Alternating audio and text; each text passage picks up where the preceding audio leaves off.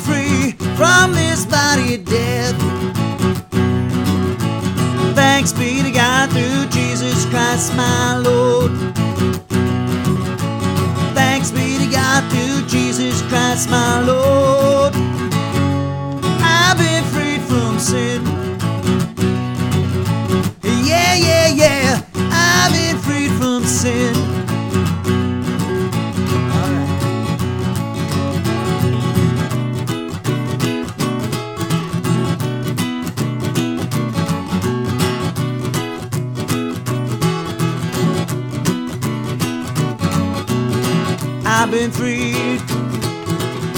I've been freed. I've been freed. I've been freed. Hey. Thanks be to God through Jesus Christ, my Lord.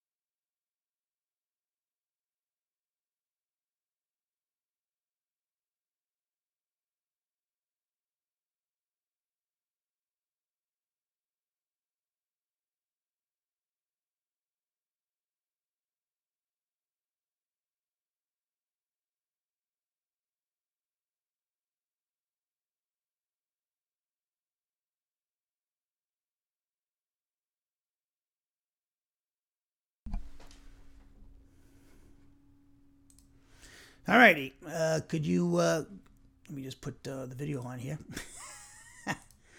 Oops.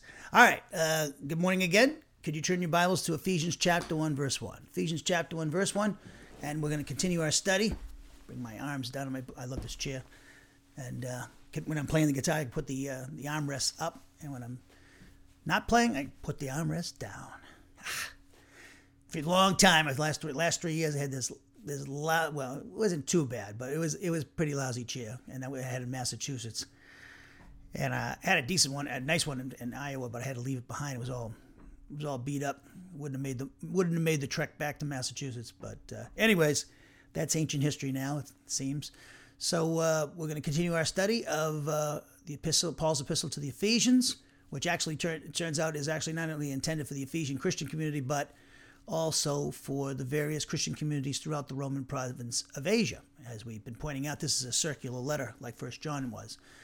And uh, for those who study First John with me, and uh, so we'll be today, as you can see on the board, we'll be looking at in this introduction the place of origin and the date, and as well as the literary genre of this letter. I just want to make sure I got my my phone, I my my phone on airplane mode. I don't want my my dad calling me in the middle of a broadcast. my mother my mother would do stuff like that, but she can't anymore. So, uh, uh, so we're going to look at the place of origin today, the date, and the literary genre of this letter, and all these things that we've been noting in the uh, in the uh, introduction are very important for interpreting correctly and accurately this epistle. We do this with every book we study, and for the written articles on these various books that I've done over the last 25, 30 years, I have an introduction for every single one of these books that I've taught on, and in the written form too. So, and a lot of the, you know, by the way, also just uh, you know, I give my notes out.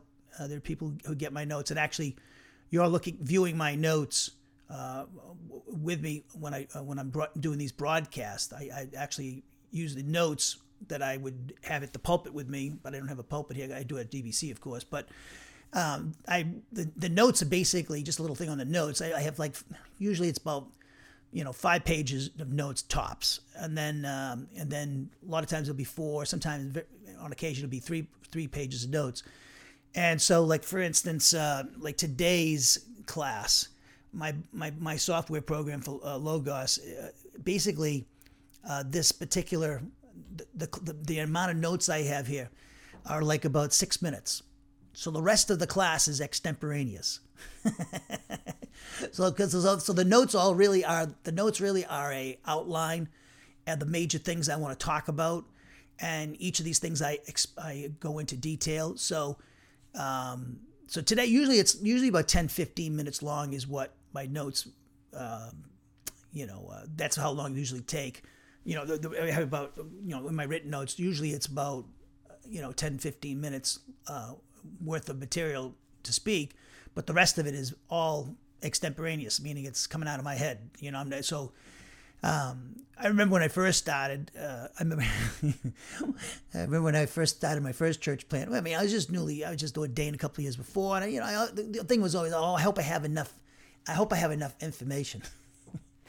I remember when I first sat in for, for, for my pastor, he let me teach, and uh, I had all this, I had all kinds of stuff with me. I was like, I might as well have brought my library. It was but funny because you're just like scared to death. Like, geez, am I going to have enough material? What, what, I found out really quickly is that um, I didn't need to have, I used to have 14 pages of notes, you know, and all the slides, used to have the slides the old time, you know, you know, turn up in the board before we had PowerPoint projectors and screens and all that. And uh, so I just look back now and laugh, you know, those poor people. Uh, and uh, but you know, it was too much information. And and I actually, what turns out, uh, what I found out pretty quickly is that then I, I, dumped it down to like ten real quick, and then then seven, and then eventually it was like five, uh, five and four, four or five pages is the is the limit of how many notes I want to have, and um, because I, I you know well I realized I know you know I know it, I know it better than I thought I did, you know. So I was like very petri- I was petrified early on, like, oh geez, am I gonna have enough material? Well, that's not my problem. My problem was I have to learn to edit. so I make I mention all this because uh, you have five pages of notes. I'm actually working off of today, and you're gonna get much more than five pages of notes. Um, so uh, from my coming out of my head through the Holy Spirit, but um, if you all this, you know, these, if you look at the written articles, the exegesis and exposition, or the written article on the introduction to Ephesians, there's a ton of other stuff that I could have related to you. So, uh, and stuff that it would, if I did share everything with you in quotes and everything, we would be here for about five, six hours. so or longer probably. So you know, we you know I have you have to edit. You know, so if you want to know more about the the, the Ephesian epistle, the introduction, you can download those written articles when I put them up on the Wenstrom.org page. So as soon as I finish this this. Uh, the, uh, the lessons on the introduction, I will put the PDF document of the of this introduction on not only our Wenstrom.org site but also our Academia EDU website. So and uh, that's uh, that's that's a little cue in on the notes. So a lot of people, you know, when they think that they, you know, get the notes from me, that they're going to get what I taught on. Yeah, you get the, the, the skeleton of it, but really that's not everything I had to say, as I I just told you. So uh, you know, the notes are only probably about ten minutes worth of teaching. So, so you're missing a lot of other stuff if you're not listening to me or watching. So don't think you get you got the whole view on the on the passage or the or what we're talking about, teaching about, uh, with just uh, listening, looking at the notes. All right. So enough of that, and let's take a moment of silent prayer. This is our custom. We take a moment of silent prayer to examine ourselves to determine if we're in fellowship with God, because any mental, verbal, or overt act of sin that we knowingly commit will cause us to lose fellowship with the Father, Son, and the Holy Spirit. But according to 1 John 1 9, if we confess our sins to the Father, He, God, the Father, is faithful and just to forgive us our sins. In other words, He purifies us from each and every wrongdoing. So uh, we were restored to fellowship through the confession of sin. And uh, as it says in 1 John 1 9, if we confess our sins to the Father, He, God, the Father, is faithful and just to forgive us our sins. In other words, He purifies us from each and every wrongdoing. Now we have to maintain that fellowship uh, once it's been restored through the confession of sin. We do that by obeying the Spirit who speaks to us through the scriptures which He's inspired. And that's when we're obeying the commands of Ephesians 5.18 to be filled with the Spirit and Colossians 3.16 to let the word of Christ richly dwell in our souls. So if there's anything that's bothering you, disturbing, and distracting you, do what 1 Peter 5 7 says, cast all your anxieties upon the Lord because he cares for you. So with that in mind, with our heads bowed and our eyes closed, let us pray.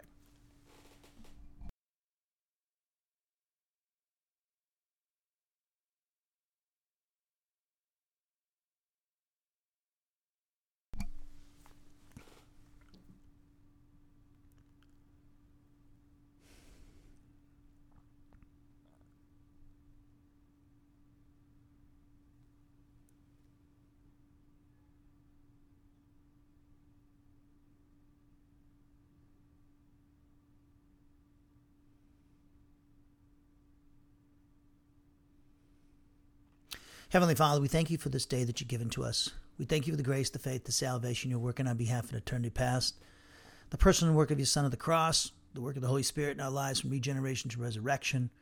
We thank you for loving us, sending your Son to the cross to suffer the, your wrath in our place, so that we wouldn't suffer the wrath of God forever in the lake of fire when we were your enemies, and also at the moment of our justification, the baptism of the Holy Spirit, raising us up and raising us up and seating us with your Son Jesus Christ at your right hand when we were dead in our sins and transgressions. And I pray, Father, that we would continue to look back at what you've done for us in the past through both the work of the, the, the Son and the Spirit, so that we can uh, respond in love and demonstrate that love by our faith and obedience to your word. And we thank you for the work of the Holy Spirit inspiring the scriptures, giving us understanding with regards to the scriptures, and reproducing the character of Christ the fruit of the Spirit when we obey what He's teaching us in the Scriptures, and we pray He would do a mighty work through all of us today. Heavenly Father, I just pray that you would uh, help people in the audience that are your children, and I thank you for each and every one of them, whether they're live or through the uh, watching or listening to the recordings. Help them to learn and understand by the Spirit and apply correctly what they're being taught, and uh, enjoy what they're being taught, and sh- and uh, and so that they can receive the necessary spiritual nourishment and continue to grow uh, in their walk with you, Father, and a more intimate walk with you and your Son and the Holy Spirit. I also pray that you'll help me by the part of the Spirit as the communicator to bring forth your full counsel today with regards to this subject of the introduction to Ephesians and the place of origin of this epistle and the date of it and the literary genre. Help me to uh, bring forth it uh, with uh, accuracy and clarity, reverence, respect, and power.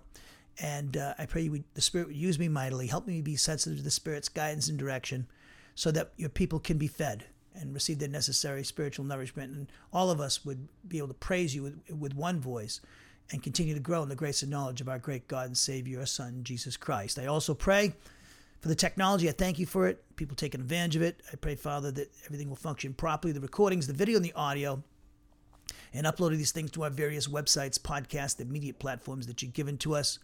And I pray you thank you for them, and I pray you use them mightily and protect them from the enemy. In our Lord and Savior Jesus Christ's name we pray. Amen. If you haven't turned there already, uh, go to Ephesians chapter 1, verse 1. Uh, as I said before, we're going to be uh, continuing our study of the introduction to this letter. Uh, thus far, we noted the uh, the canonicity in the first hour of this epistle, and uh, this is important, obviously, because was it accepted by the churches inspired by God? As we pointed out, canonization, uh, inspiration determines canonization. the church simply recognized these the authority of these books, the divine authorship of these books, and they had that through the ministry. They were able to do that through the gift of the Spirit and the gift of discernment. Uh, in 1 Corinthians 12:10 talks about that, and so this book was accepted immediately, like all Paul's writings, uh, by the first century, second, third century churches as being Paul's, being uh, written by Paul, and also not only that, but also uh, being inspired by God, which the second hour we studied the authorship of Paul, which I just mentioned. Uh, it uh, it was accepted unanimously in the, uh, in the we see it in the Athanasius uh, Festal letter and the Marcion's list, the Muratorian canon. In our study on canonicity, the, this book was uh, considered as Pauline and authorship. The, the Pauline authorship, as we put it out, has never been questioned until the 19th century, when you had uh, modern criticism, and uh, and so even up to our day and age now, even evangelical scholars who are conservative, and when I say conservative, I'm talking about in their theology, they believe in the supernatural, the resurrection of Christ, prophecy. Liberal scholars in, theolo- uh, in theology are those who do not believe the supernatural, so they don't believe in the resurrection, kind of like the Sadducees. So uh, but even evangelical scholars today, many do not accept the Pauline authorship. They believe it was a pseudonymous letter like First Timothy and Second Timothy and Titus today. The majority of scholars, and the, with regards to the, the, pastoral epistles, believe those books are uh, pseudonymous letters. But as we pointed out, uh, the church has never, whether you look at the, the, the New Testament itself and the writings of Paul, pseudonymity was never accepted by the early Christians and by the apostles. In fact, Paul, as I pointed out in Second Thessalonians, with those who studied that book with me, remember in Second Thessalonians 2, he was trying to uh, calm the Thessalonian Christian community down because it appears that somebody went into that uh, into the Christian community there and said that the day of the Lord was already taken place. And Paul says that's not the case. And he says even if a letter allegedly written by us says it is, you're not to accept it. And that's why he puts his authenticating mark on the letter at the end of the letter in 2 Thessalonians 3 17, 18 to show that this is what makes a thought, uh, this is an authentic letter for me. Here's my uh, authenticating mark at the end of the letter. So if you don't see that in a letter that's supposed to be from me, it's not me. Uh, every letter I have I send you will have this authenticating mark. He does this in Colossians at the end of Colossians. He does that in Galatians. So it's very important that we understand that. And also, uh, we saw on uh, Tertullian, uh, he mentions in his work on baptism that there was a pastor, a Christian pastor, who was posing, uh, was writing out, uh, writing uh, letters that was with using Paul's name, and he was doing that in, to increase the fame of the Apostle Paul, but they excommunicated him for that. Even though he was not doing it to demean Paul or to slander Paul or to misrepresent Paul uh, or to teach false doctrine. He was actually a fan of Paul's, a big fan, but they, you don't do that. And that tells you, not only in the New Testament writers like Paul, but also the early church, like Tertullian makes clear to us, even if the person has good motives, they never accepted pseudonymity. So it's fascinating to me, and I say this in astonishment that a lot of the scholarship, uh, scholarly community and biblical scholarship think the pastoral epistles are, uh, are pseudonymous and not Paul. Uh, and same, and now even Ephesians. But the early, and that's the other thing, the early church, all the way for 18 centuries, the early church accepted Ephesians as being Pauline in authorship, as they did uh, the pastoral epistles. Yet what we have, the, the I call it the uh, the modern arrogance of, uh, of, of, of, the world, to, you know, the postmodern arrogance, and it's even infected the church where, you know, we think we're smarter than the early, the, the, the, uh, our forefathers, you know, the, uh, the, uh, the early church. They were closest to the autographs than we were. So not saying that they're going to be right every time, but I, it is you need to pay attention to what they're saying when they do say something, especially when it comes to authorship or, or the canonical, uh, the canonicity, the question of canonicity with regards to a particular book. And then we note the the recipients uh, in uh, in our third hour on Saturday, this past Saturday, and we saw that uh, the the apostle Paul was writing to not only the Christian community in Ephesus, but also to many different Christian communities throughout the Roman province of Asia. And so this is what we call a circular letter. We know this because of a couple of factors. One, uh, we saw that um, that there's no personal greetings that Paul communicates in this letter, which you would expect he would, considering he spent three years in Ephesus. That's according to a comparison of Acts 19 with Acts 20 31. So he spent three years there. So you would think when he writes this letter from Rome, as we'll say, that uh, he would have personal greetings like he does in Philippians or in Corinthians, stuff like that. But you don't see it, that personal greetings. So that tells you, even though he knew these people very well, not having personal greetings would be an indication, clear, a big indication, that this is a circular letter meant for more than one Christian community, more than Ephesus. The other factor is the, the prepositional phrase en Epheso, uh, Ephesus in the Greek. It's, tra- uh, it's translated in Ephesus in, uh, in Ephesians 1 1. Uh, if the um, a, lo- a lot of manuscripts, some of the best and most ancient manuscripts, don't have that prepositional phrase. That not saying a lot of manuscripts, ancient manuscripts, do have it. They do, but a lot don't, and some good ones too. Uh, and so that's significant. And uh, you couple that with Marcion, who had uh, who claims that uh, Colossians, the letter to the Laodiceans that Paul mentions that we saw in our last class in, in Colossians chapter 4 was verse 18. He says that th- that letter was the Ephesian letter because the contents match this letter to the Laodiceans mentions what other manuscripts say it was to the Ephesians. They have the same content.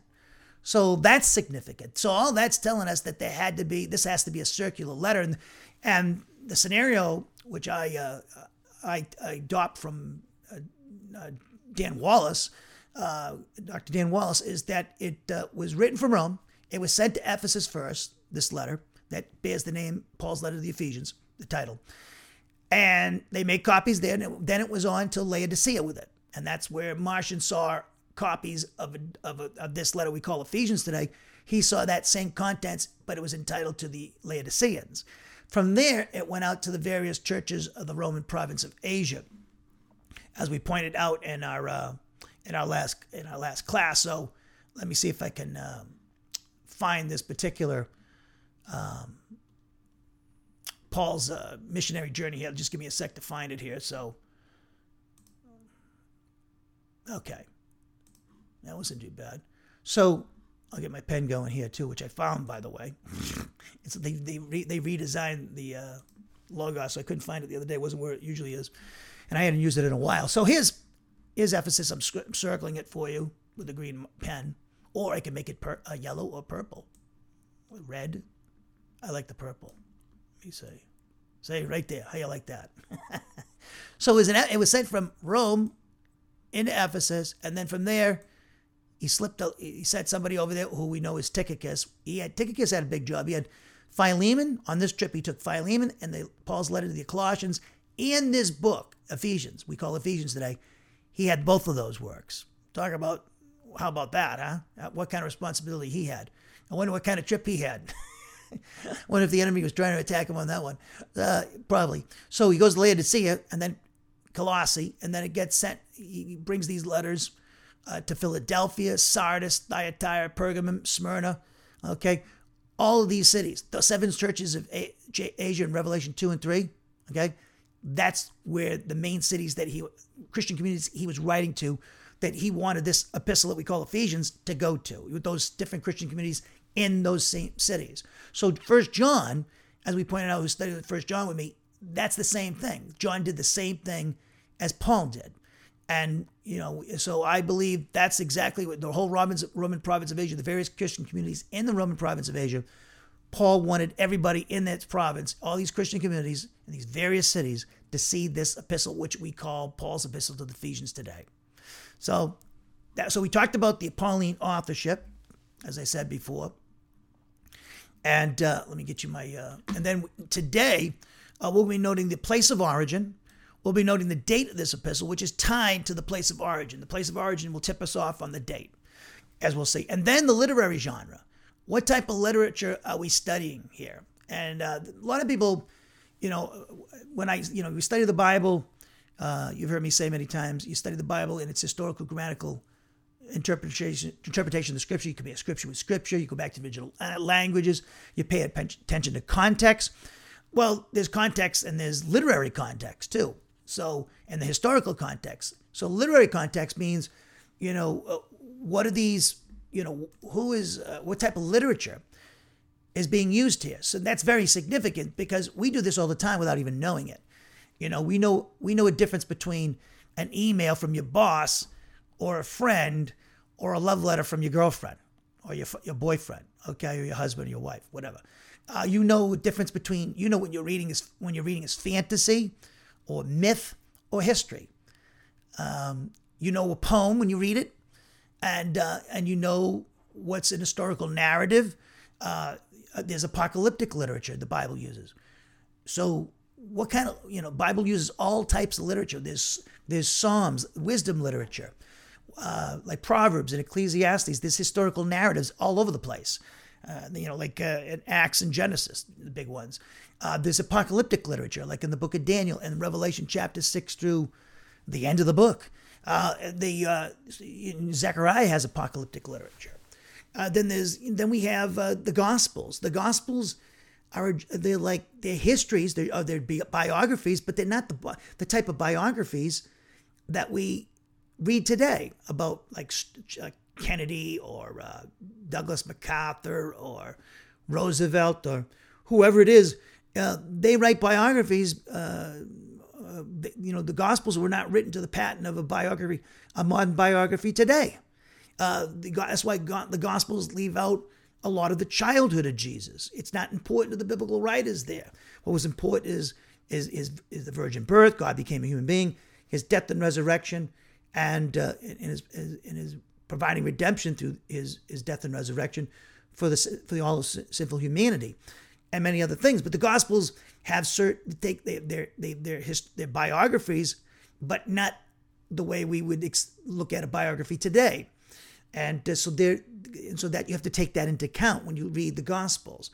A lot of times in the Gospels, there's you know we look at when we do a biography on somebody we're reading chronologically about their life from their birth to their teenage years to their their uh, adult life and on till the day they die okay? The gospels don't do that. They're all they do different things with it with the historical events in jesus life in order to and fit them into what the point they're trying to make with the people they're writing to. And then uh, we also have uh, the epistles of course. And these letters that were that Paul wrote and John wrote, Peter wrote, used them, Jude used it, um, James used the letter epistle for uh, that particular genre. It, you see that more than any other genre in the New Testament. You see epistolary literature. Okay, so that's very important because when we look at this, we need to uh, interpret it according to uh, that particular understanding. That's the genre we're using when we look at Paul's writing here in Ephesians. Okay. So, this is what we're going to look in the introduction. And this is all very important when we interpret the Bible. And I've, I've said this several times before uh, a Bible dictionary, get a good Bible dictionary because uh, Bible dictionaries will give you this information that I'm giving you about this book and all the books of the Bible. Um, you know, I can give you a couple of names that to get and uh, Bible dictionaries. This is my Logos program, but there's the Anchor Bible, Anchor Yale Bible Dictionary. Um, I use that. I use all these Easton Bible Dictionary, Eerdmans Bible Dictionary, Harper's, Holman's Illustrated Bible Dictionary, Lexham Bible Dictionary. I think is really really good. I use that a lot. The New Bible Dictionary, third edition, is excellent as well. So any one of these are great. Uh, Unger's uh, Bible Dictionary is great. So these things will have various articles that uh, on these different books, like Ephesians, and it'll give you the information information I'm giving you uh, and, uh, and, and really in its abbreviated format because uh, of time constraints. Um, so that's important, and I think you'll, and that's why when I tell people that getting in study the Bible, what I did is you know get a good commentary, and, and if you you know you want to learn the whole Bible, I mean you're gonna get the Bible, these different books in exhaustive detail with me, um, but you know I always you should have sanctified time alone with God. What I used to do is get a good commentary, like the Bible Dictionary commentary. I used to do J. Vernon McGee when I was first get starting out, like Bible Dictionary commentary. Walvoord and Zuck were the editors. It's under fifty dollars, I think, and you know read, go through the Bible with it from beginning to end, and you'll really learn a lot. You'll get, you'll get in, you'll really get enjoy it. And then while you're doing that, pick up a Bible dictionary, one of these Bible dictionaries, and you really get and then you're really studying. And that's what happens. And that happened to me is i i fell in love with it. I i, I you know i started taking notes. Next thing you know i got a computer. Next thing i'm writing a commentary myself. And you know so and then getting into the original languages and uh, so it, it it it you can really have a lot of fun. I mean um, you might not be the pastor teacher but they had that gift but it's a lot of fun. And uh, i like to see people i like to share the joy of studying the Bible with people when I'm when I'm when I'm teaching and in these classes, and I, I want to share my experiences and maybe help you guys uh, fall in love with the, the, Word of God like I did. And uh, it was the greatest thing I ever did was invest my time in in these things. So uh, we should, uh, if you look at uh, Ephesians chapter one, verse one, I'm reading for the the uh, the ES the new the Net Bible. From Paul, an apostle of Christ Jesus, by the will of God, to the saints in Ephesus, the faithful in Christ Jesus, grace and peace to you from God our Father and the Lord Jesus Christ. So, the traditional view of the church is that the Ephesian epistle was written while Paul was under house arrest in Rome, awaiting his appeal before Caesar. We'll look at some a passage in this book which makes clear that he's Paul's under house arrest uh, in prison, but he actually was under house arrest. Uh, he was chained to a Roman soldier, but he had his own rented quarters, as we'll see. This is not his second imprisonment, which ended in his death, but it's his first Roman imprison, imprisonment, as we'll say, as we say, uh, which in which he wrote not only Ephesians but Philippians, Colossians, and Philemon. We did Colossians, we did uh, Philemon. I've done Philippians. I haven't taught it all the way through, but I will in the future. And now we're doing Ephesians. So the traditional view in the church's history uh, is that the, the Ephesian epistle was written while Paul was under house arrest in Rome, awaiting his appeal before Caesar. Now, this view went unchallenged for 18 centuries. And you, you see, and however, in modern times, there are those who dissent. And you see this all over the place in biblical studies. And the reason why that is, you know, you, you, you know, get to the 19th century is because you, you're having the effects of the, of, of um, the Enlightenment, where basically from the Enlightenment came postmodernism, and uh, modernism and postmodernism we call it today, and and uh, I call it the modern arrogance. You know, we we frown upon the people of the ancient world. They, we think we're smarter than them, and uh, so how smart could we be? We still have wars, and we have greater wars than they did, more of them, and uh, we we we're a mess. Those great things about living in the modern era, no doubt about it. Modern conveniences, uh, technology advancements uh, in treating, helping people, and uh, in, in, treating people for different diseases and everything. Oh yeah, um, but um, you know, they were not stupid in the ancient world. So uh, we see that the traditional view was that Paul wrote the Ephesian epistle along with Philippians, Colossians, and Philemon while he was uh, under house arrest in Rome, awaiting his appeal before Caesar. Now, this view again it went unchallenged for 18 centuries. However, in modern times, there are those who dissent. Now, those who dissent, they put forth two locales uh, that they think that this book was written from. They think that Paul was either reading uh, writing from Ephesus or Caesarea. And so these two locales, they don't think, the scholars, they think that Rome wasn't the place. There's some scholars that say Rome was not the place where Paul wrote Ephesians. Uh, they believed it was either Ephesus or Caesarea.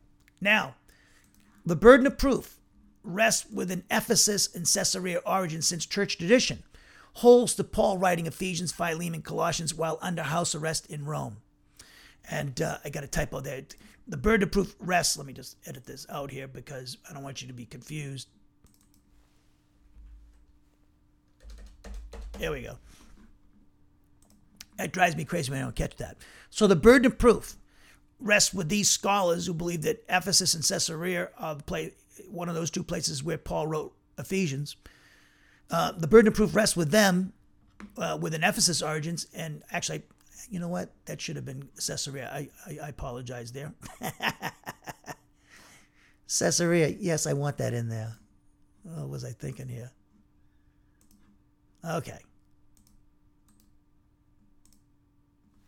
All right, I got I got it straight now. So the burden of proof rests with an Ephesus and Caesarea origin. Okay, the dissenters say it's either Ephesus or Caesarea that Paul wrote Ephesians. And so the burden of proof rests with them since church tradition holds to Paul writing Ephesians, Philemon, and Colossians while under house arrest in Rome. And this is very important, people, because this is what I talk about the modern arrogance that's in. They're closer. You know, like the people, if you read the early church fathers, they're saying that this book, Ephesians, that we call Ephesians, was written from Rome by Paul. Okay, they said Paul wrote it. It was written from Rome, and uh, so that's significant when they say you, we need to pay attention to what they have to say. Uh, I'm not saying they're always right. They're not. They're not always right, but you have to take them. They're significant, especially when it comes to these matters of like canonicity, authorship, and uh, you know the, who the recipients were, place of date of origin. You know that when it comes to these things, that's very helpful to listen to what they had to say because they're cl- they're closer to the the time uh, the, the original autographs. I mean, somebody in the second century or third century A.D. has probably a greater knowledge about this epistle than we do here in, in the 21st century, as far as when it comes to you know the location from which Paul was writing. You know, I mean, they could have been contact with Timothy, who knew and Luke, who knew Paul intimately, right? All right. So we need to pay attention to what they have to say. So, again, very important point. The burden of proof rests with an Ephesus and Caesarea origin because church tradition holds to Paul writing Ephesians, Philemon, and Colossians while under house arrest in Rome. A critical factor in a Roman origin of this epistle is that Luke is with Paul during his Roman imprisonment. Uh, and that Colossians 4.14 says, our dear, Paul writes, our dear friend Luke, the physician, and Demas greet you. Uh, we have Philemon's 24. Mark, Aristarchus, Demas, and Luke, my collaborators, collaborators, co-laborers, excuse me, greet you too. So he's the, and he makes clear he's in prison there. So Philemon and Colossians both mention Paul being in prison, and he mentions Luke there.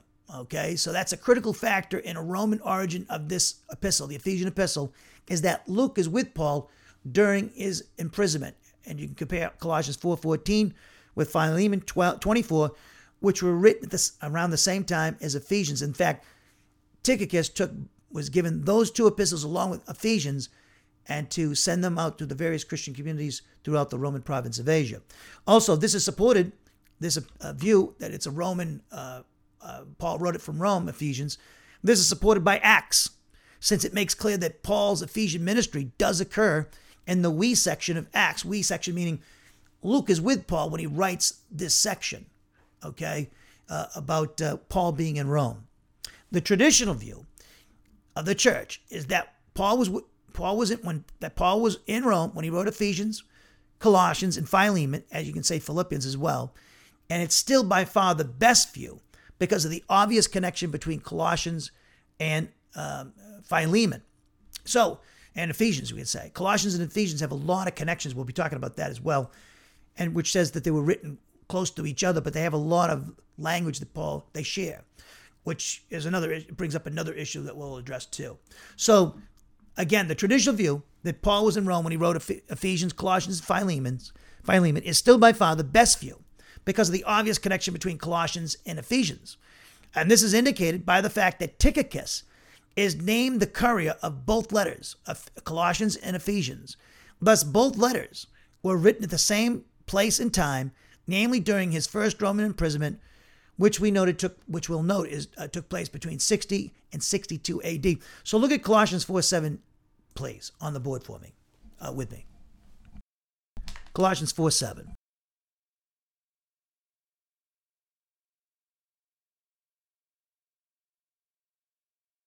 Colossians 4 7. Paul writes, Tychicus, a dear brother, faithful minister and fellow slave in the Lord, will tell you all the news about me. He's going to be carrying this letter. I sent him to you for this very purpose, that you may know how we are doing and that he may encourage your heart. So he's in prison. And uh, notice he says in verse 10 Aristarchus, my fellow prisoner, sends you greetings. So Paul's in prison. So look at uh, the other passage we need to look at. Uh, let's get to Ephesians 6.21. Let's go back to Ephesians. Ephesians 6.21. Tychicus, my dear brother and faithful servant in the Lord, same Tychicus, will make everything known to you and this from this letter. So and everything outside eh, that's not in the letter, he'll, he'll he'll communicate to them, so that you too may know about my circumstances, how I'm doing, because he's obviously in prison. I have sent him to you for this very purpose, that you may know our circumstances and that he may encourage your hearts. They need encouragement because he's in prison. Remember, Ephesians is going to the various Christian communities throughout the Roman province of Asia. So not just Ephesus, but uh, Laodicea, Pergamum, Thyatira, Sardis, those places, okay? As we mentioned before. So, again, the traditional view that Paul was in Rome when he wrote Ephesians, Colossians, and Philemon is still by far the best view because the obvious connection between Colossians and Ephesians, and one of those connections is that both books uh, communicate the fact that Tychicus is the courier of both letters. Uh, Colossians 4, 7, and 8, chapter 4, verses 7 and 8, and Ephesians 6, 21 and 22. Thus, both letters were written at the same place and time, namely, as we'll say, during his first Roman imprisonment, which we will note took place between 60 and 62 AD. So Paul had two Roman imprisonments. The first is between AD 60 and 62. This is approximate. And he wrote Ephesians, Colossians, Philemon, and Philippians. And I love that. Think about that. Some of the great, most influential pieces of literature in all of history were written while a man was under house arrest unjustly. Unjustly, Paul. So he did some of his best work while he was in prison. Most people would have hung it up and said oh, we've been depressed and all kinds of stuff. But Paul didn't look at it, he looked at adversity as an opportunity to glorify God, and which is what we should need to do, people. Um, I remember, you know, um, when I left Iowa, okay, uh, I was there for 18 years, two church plants there. Um, so I leave there, and it was with a heavy heart because I just thought my good friend uh, Tyler passed away, and I was moving away from my uh, two of my greatest, great, you know, Titus and Jody, who I taught in their home for years, and they were a big part of my first church plant, and then Cheyenne, uh, their daughter. And so it was with a heavy, another, you know, I had other families there that it was a heavy heart to, to lead them, but I had to come back. So it was time to come back, but which I, we knew was going to happen eventually. Um, but I had to come back and help my, my mother who had dementia and my father who had heart issues and he was in his 80s. And at the time he had really bad hip. He needed, he eventually got surgery when I was there. Uh, he wouldn't have been able to do that surgery if I didn't come back. So I had to come back, help him, help her and was very. I don't know if those people have uh, have uh, family members that have dementia or Alzheimer's. It's very difficult. It takes away a person's dignity, and it's just my mother called it because she lost. She was the youngest of nine kids, and she lost all her brothers and sisters to it, except for the oldest. Never got it. Lived in the nineties, so she used to call it the slow death. So, you know, so I'm I'm my mother would you know especially when just before she came down was diagnosed with it, and then after immediately after she every time I come back to visit from Iowa at Christmas time or in the summer, she would, ah, hey, you know, how when do you think you can come back from Iowa and move back here and and your room's upstairs, she said. And I'm like going, I'm 57, 8 years old, and I'm not going to go move in with my parents. no way. I'm thinking, oh, yeah, keep praying, Ma. I was like, I wanted to come back, but I wanted to have my own place, you know, if I was going to come back. Well, turns out I come back and I end up she got her will. Uh, she got her. She got what she prayed for. I told her keep praying. Well, she prayed for it, and so I end up having to stay in the house. It was a good thing I did, because a lot of things I've realized that they he needed, my dad needed, and she needed, and we started bringing people in and stuff. But it was very difficult. I mention all this because it was extremely difficult. I'm not going to say it's a prison experience because it wasn't, because I was living with my parents, but it was very difficult dealing with a person with dementia, and she had tremendous anxiety and you know sundowning you know, sundowning, you know, when you, it comes, you know, after two o'clock, they, they get whacked out and because uh, they, they're confused. and uh, so it's in the anxiety of the disease and not knowing something's wrong and what you know what, you know I can't remember this or what's you know, so they it's all kinds of stress that they have and then the drug issue the you know the Dart the Jerry Sykes trying to give take to calm him down and it was just a lot I mean I was in hospitals overnight several times I was up all night with her many times me and my father so it was a really really exhausting and I'm here and I'm in Massachusetts I'm, I'm teaching I eventually I started in the dining room. I ended up went upstairs, took my other both bedrooms in the back room, turned one of them into an office, another one is a bed, and these are like tiny little places, you know, like. And I'm sitting there, and I'm like, you know, broadcasting. I, I'm very proud of myself looking back, and it was the grace of God, obviously. But I, you know, my uh, a lot of things they caught. We got we got our podcast during that period. I mean, we were, I was able to broadcast like this. I had no idea how to do this. My, Titus was my man. I hated everything about that recording and all that stuff. I didn't know a thing about that stuff. I was like, oh, I don't have to worry about that. I have to. I have enough trouble trying to learn how to teach or, or uh, do what I'm supposed to do. So here I'm doing that, and I'm trying to trans trans bring the movie, uh, the, uh, the the church, much to Bible Street, and keep it going. And then you know, there's the finally financial issue. Got a big hit by leaving Iowa and uh, as far as the offerings, and I mean, I had people who support the ministry, but it was extremely difficult. I mean, I I can tell you, I never prayed as earnestly and uh, even more than when I those that first church that that church uh, split in 2010. Even this was worse than that, and it was just very, very, very, very a lot of pressure, a lot of adversity, more than I ever experienced in my life. And I was like, and I've I've been through a few things especially around the time I got ordained. Uh, but you know what? I look back now, and I knew at the time I had, you know, I was instead of being, you know, you get emotional at first, but then you, you know, you had to like, okay, I, I get to survive this. I need to really like think doctrine and pray, and talk my meditate upon God's word and make application to my circumstances and deal with it and know that embrace it. You know, God's trying to do something, Bill, in your life, and He's trying to use you to help your parents and you know, he's there. He, he's not going to leave you for sake. It was funny. I was doing the book of Haggai when I came back, and the whole book about that book is about say, God saying to the the the, the the the exiles from Babylon, "I'm with you," and I was like, "Oh, there's me. I, that's what I needed. You're with me, God," and He was. And so that is past. The crisis passed, and now here I am in Huntsville. All of a sudden, it's like, and uh, with not even close to the stress I had uh, in Massachusetts. But I look back now, and I I was very proud. We, we you know we finished off First Thessalonians there. We did Second Thessalonians. We did the doctrine of prayer. Uh, we did Habakkuk. We finished Haggai there. We started Jude there. We did uh, forget, the doctrine of forgiveness, apostasy. Uh, we did a whole bunch of stuff, and I was able to keep continue uh, writing. I don't even know how I had the time to do it.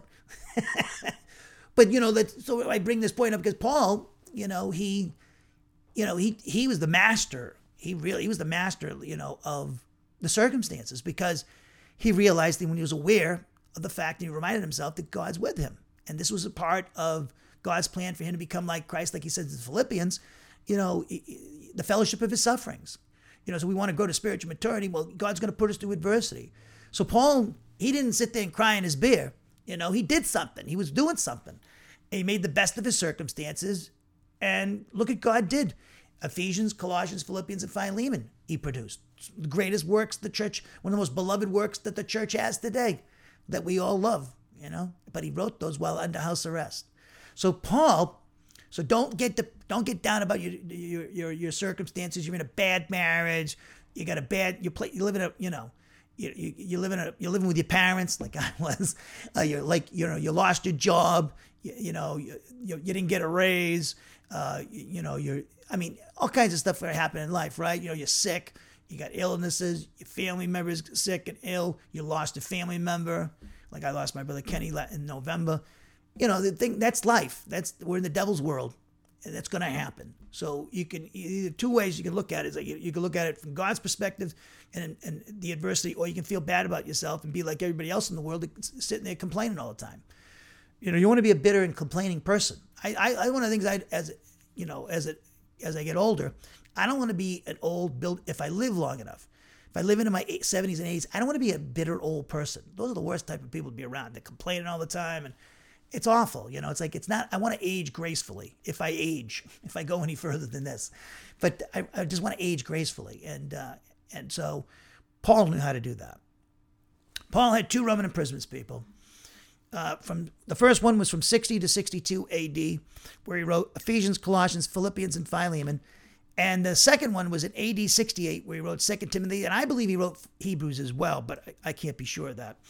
But definitely Second Timothy, a book we studied.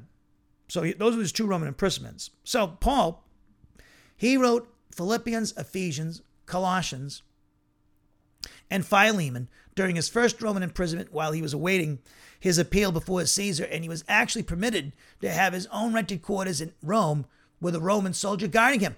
Uh, go to Acts chapter 28, and let's go. We'll go to the end of the book, uh, chapter, and the end of the book. Um, okay, look at uh, look at Acts 28, 17, please. Acts chapter 28, verse 17.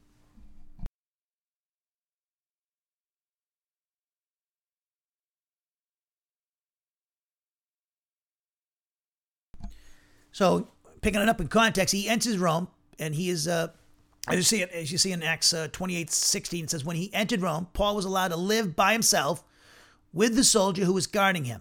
Okay? And so, this is the context. After three days, verse 17, Paul called the, lo- the local Jewish leaders together. When they had assembled, he said to them, Now, see, he's, he can have them in his own place, his own rented quarters. Brothers, he says, although I had done nothing against our people, or the customs of our ancestors from Jerusalem. I was handed over as a prisoner to the Romans. Now, why he's saying this, remember, uh, he was accused by the Jewish people that of bringing in Trophimus, a Gentile Christian, into the Jewish section of the temple, which was a no-no. So there was put out that he did this and it was not true.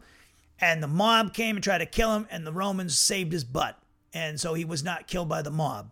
And then he then spent several years, a couple years, uh, with Agrippa and and uh, and, uh, and, trying to. Um, and he was never released. They were looking for a payoff from him, and uh, Felix and Agrippa, and uh, but they they would Paul wouldn't pay him off, and so he finally appealed his case to Caesar, which he could do as a Roman citizen.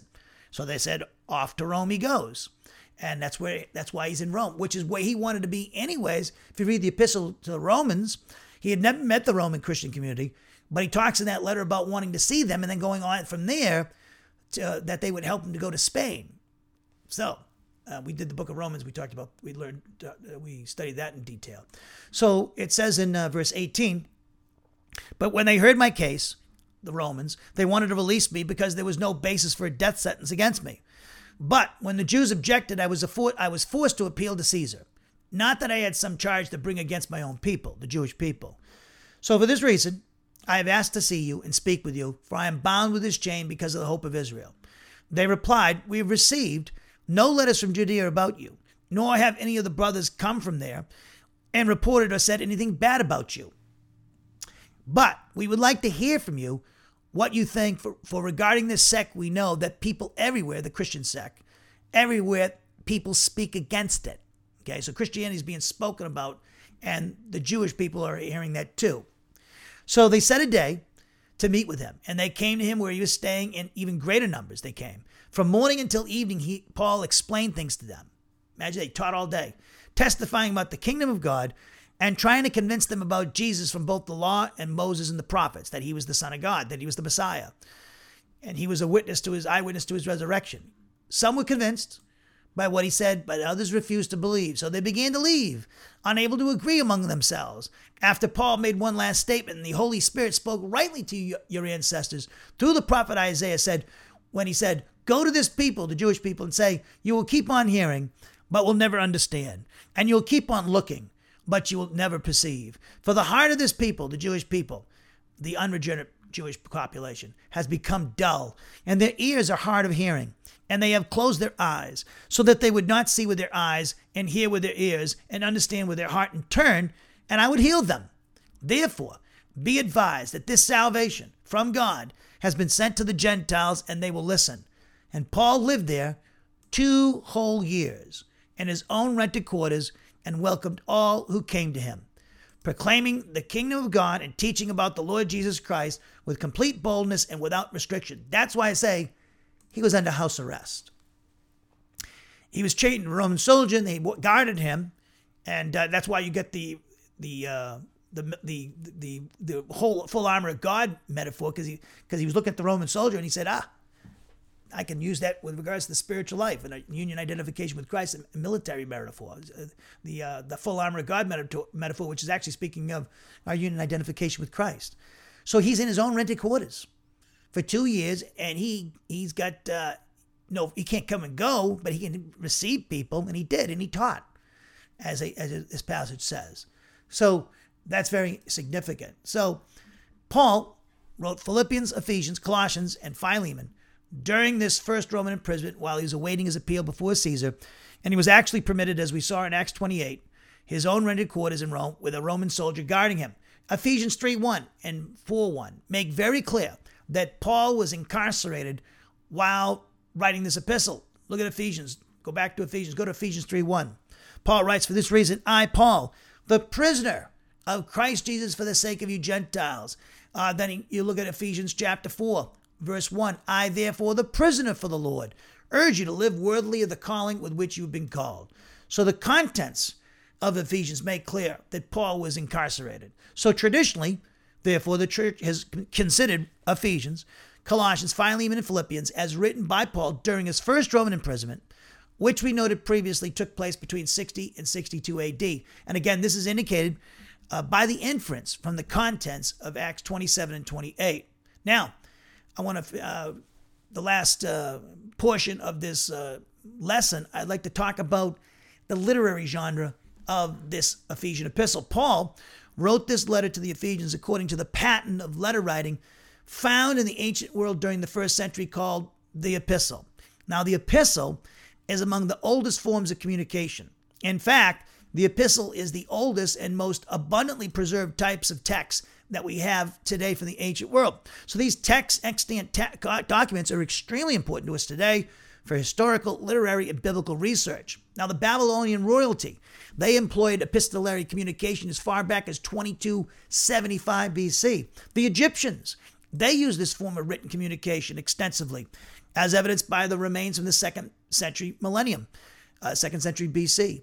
Akkadian letters have been found on potsherds in clay tablets, and the, grace, the greatest epistolary activity occurs during the Greco Roman period. The Greek language was diversified into various dialects such as Aeolic, Doric, Ionic, Attic, but yet mutually intelligible. Eventually, all these dialects were joined into one common language, the Koine Greek, which Alexander the Great spread throughout the rest of the world which he had conquered.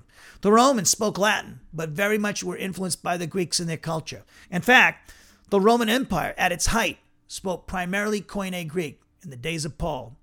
The Roman the Romans wrote their law, however, in Latin, but their literary prose was in Greek. Now, Paul's letters in the New Testament generally followed the same pattern of letter writing found in the first and second centuries.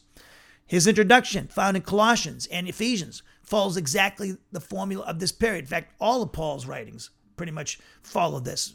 Now, the structure of Ephesians is written according to the pattern of letter writing found in the ancient world uh, during the first century AD. The general form of a first century letter contained the following elements. First, we had the identification of the author. And then, number two, we have the author identifying the recipients. Then we have the greeting. And then we have the main body of the epistle. And then number five, we have the closing greeting, which is usually was usually a simple word wishing the recipients good health. But it was more than that too. But and then lastly, number six, you have the final signature of endorsement by the writer of the letter.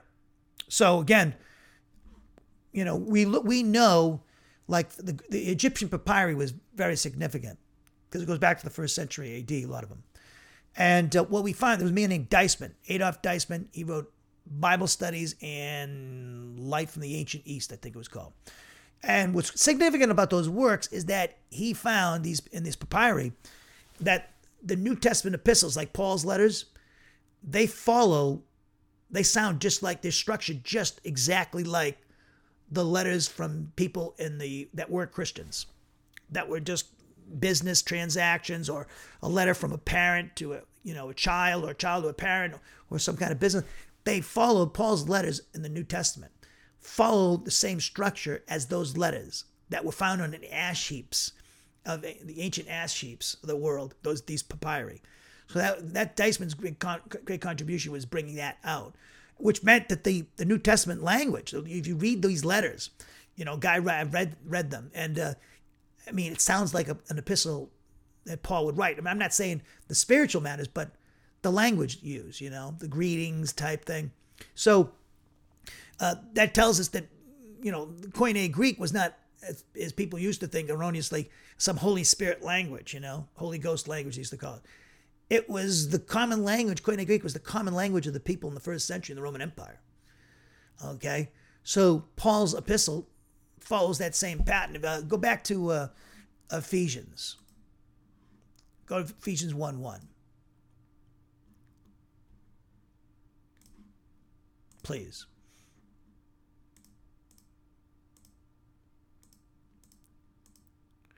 Ephesians 1 1. So, Ephesians 1 1, we have the greeting in verses 1 and 2. From Paul, an apostle of Christ Jesus, by the will of God, to the saints in Ephesus, the faithful in Christ Jesus, grace and peace to you from God our Father and the Lord Jesus Christ. That's the greeting. Now, we usually we have a Thanksgiving section, usually in Paul's. But what's interesting here, uh, in Ephesians, he does something a little bit different. He doesn't always follow exact order, but he has the same elements in every letter. But uh, right here is a, as a doxology, which is fantastic. I just finished it off. You're, you're going to love it.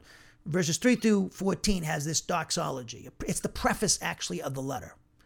And then, then he has thanksgiving, which he usually would have earlier, but he has a thanksgiving section in verses 15 through 23, which is actually his intercessory prayer for the recipients of this letter. So look at Ephesians 1 3. Ephesians 1 3. Blessed is the God and Father of our Lord Jesus Christ, who has blessed us with every spiritual blessing in the heavenly realms in Christ. So this is the beginning of the body of the letter, and the beginning of the body of the letter starts off with this doxology, which is the preface for the letter. For he chose us in Christ before the foundation of the world, that we may be holy and unblemished in his sight and love. He did this by predestining, predestining us to adoption as his sons through Jesus Christ according to the pleasure of his will, to the praise of the glory of his grace that he has freely bestowed on us in his dearly loved Son. In him we have redemption through his blood, the forgiveness of our trespasses, according to the riches of his grace, that he lavished on us in all wisdom and insight. He did this when he revealed to us the secret of his will according to his good pleasure that he set forth in Christ, toward the administration of the fullness of the times, to head up all things in Christ, the things in heaven and things on earth. In Christ, we too have been claimed as God's own possession, since we were predestined according to the one purpose of him, who accomplishes all things according to the counsel of his will, so that we who were the first to set our hope on Christ would be to the praise of his glory. And when you heard the word of truth, the gospel of your salvation, when you believed in Christ, you were marked with the seal of the promised Holy Spirit, who, the Holy Spirit, is the down payment of our inheritance until the redemption of God's own possession to the praise of his glory. Now, the body letter continues. Now we have the Thanksgiving section. For this reason, because I have heard of your faith in the Lord Jesus and your love for all the saints, I do not cease to give thanks for you when I remember you in my prayers. And then he goes talk about his, his intercessory prayer for them. And then, so that that's the body of the letter. But the body of the letter, if you skip all the way over to the end of the letter, in Ephesians chapter 6, the body of the letter, it actually ends in verse tw- uh, Ephesians 6:20. And then we have the closing of the letter in verses 21 through uh, 24. Okay? And this last verse, grace be with all of those who love our Lord Jesus Christ with an undying love. If you look at these other letters that are not written from, by a New Testament writer, just people in the secular realm in the first century, they have this grace, you know, Hades there too. They have it in their in their closings, they, and they have the greetings very similar to what Paul greets uh, the different churches, the same type of language. So, again, if you go back to my notes here on the board, and we'll close, we see that the general form of a first century letter, Paul follows, and usually we have the author identifies himself, as we saw with Paul. Number two, the author identifies the recipients. We saw that in Ephesians 1 1. Then we have the greeting. And then we have the main body of the epistle, the closing greeting, which we just saw, and a final signature a lot of times of the endorsement by the letter of the uh, writer of the letter or, or to, to protect uh, against forgeries. Now, the final signature, signature of endorsement authenticated the letter's contents and served as protection, as we pointed out in previous classes, against fraudulent correspondence. The final signature was also important because frequently an amanuensis was employed to write the letter, like in the book of Romans. You know, Paul mentions Tertius, and then Tertius takes the letter and says, uh, t- writes, "I Tertius greet you." then he, has, you know, then Paul signs off on it. He signs something. So the the epistolary structure of Ephesians, and we'll close with this, is as follows. One of one first of all, as we point out, we have the identification of the author in verse one, as well as the identification of the recipients. The body of the letter is in Ephesians 1 3 to Ephesians 6 20, and the closing of the letter is in Ephesians 6 21 through 24, which is going to, uh, with closing with this, will segue, will, will be perfect in segueing into our next class on Thursday, where we talk about the form and structure of the Ephesian epistle. So we'll be going reading this whole epistle in that next class, and, and I'll be, as I point out to you, this form and structure of this letter, this great epistle. Well, thank you for joining us. Let's pick it up on Thursday, Lord willing, at 11 a.m. Central Standard Time. Heavenly Father, we thank you for this time to study your word. We pray that this lesson be a blessing to your people and helping them understand this great epistle that Paul wrote, not only to the Ephesian Christian community, but for all the various Christian communities throughout the Roman province of Asia and the first century AD. So help us and guide us in the application of what we've learned. In our Lord and Savior Jesus Christ's name we pray. Amen.